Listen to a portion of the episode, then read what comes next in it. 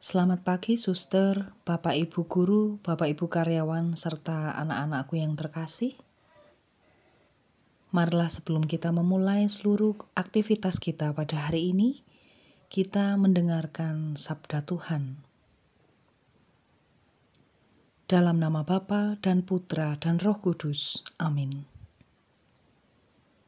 Allah Bapa yang Maha Baik, pujian dan syukur kami haturkan kepadamu atas istirahat semalam yang boleh kami rasakan,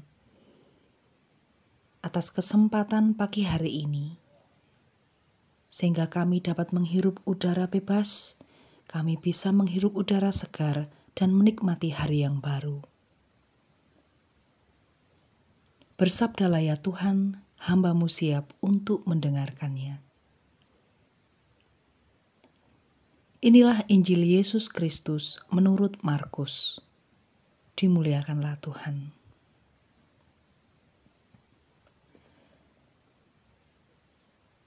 Beberapa waktu sesudah mengusir para pedagang dari halaman Bait Allah, Yesus dan murid-muridnya tiba kembali di Yerusalem. Ketika Yesus sedang berjalan-jalan di halaman Bait Allah, datanglah kepadanya imam-imam kepala, ahli-ahli Taurat, dan kaum tua-tua. Mereka bertanya kepada Yesus, "Dengan kuasa manakah engkau melakukan hal-hal itu?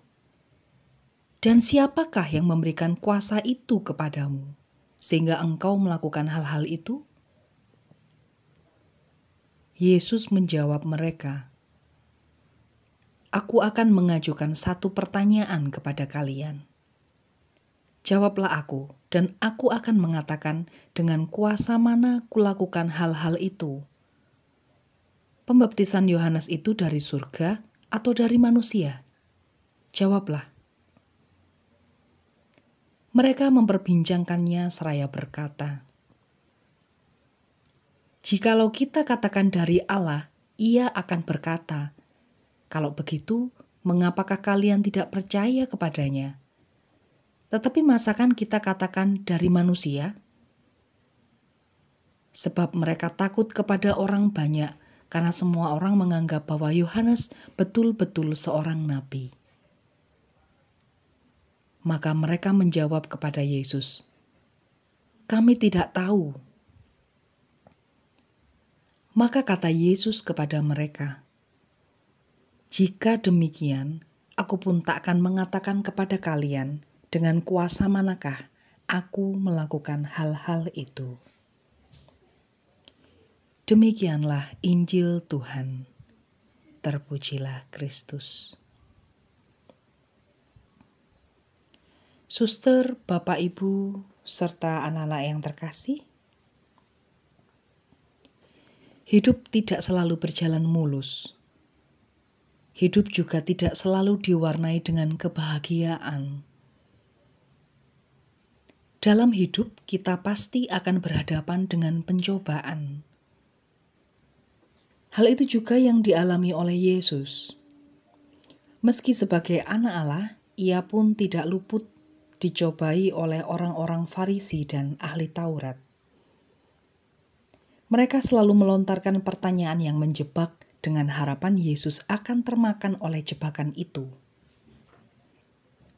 Mereka melakukannya dengan sengaja berulang kali dan pantang menyerah.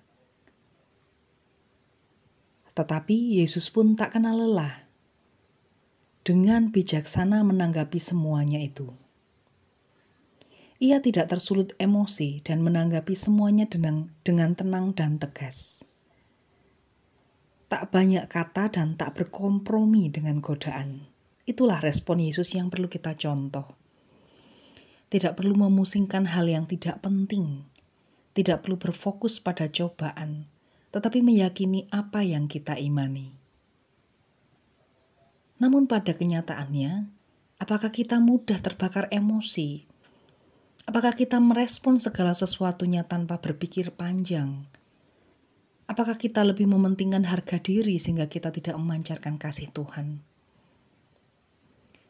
Maka Marilah kita memohon kepada Tuhan agar Roh Kudus memimpin dan memampukan kita untuk dapat merespon segala sesuatunya dengan bijaksana dan kasih. Amin. Marilah kita berdoa. Allah Bapa yang Maha Baik, terima kasih atas firman-Mu yang boleh kami dengarkan pada hari ini. Kiranya sabda-Mu hari ini sungguh dapat menyegarkan hati kami. Berkatilah seluruh kegiatan kami pada hari ini ya Tuhan, khususnya kegiatan PAT pada hari ini. Berkatilah seluruh usaha kami, sehingga tentunya kami dapat menghasilkan buah yang berlimpah, dan kami dapat mendapatkan hasil yang maksimal. Amin. Kemuliaan kepada Bapa dan Putra dan Roh Kudus, seperti pada permulaan, sekarang, selalu, dan sepanjang segala abad. Amin. Dalam nama Bapa dan Putra dan Roh Kudus. Amin.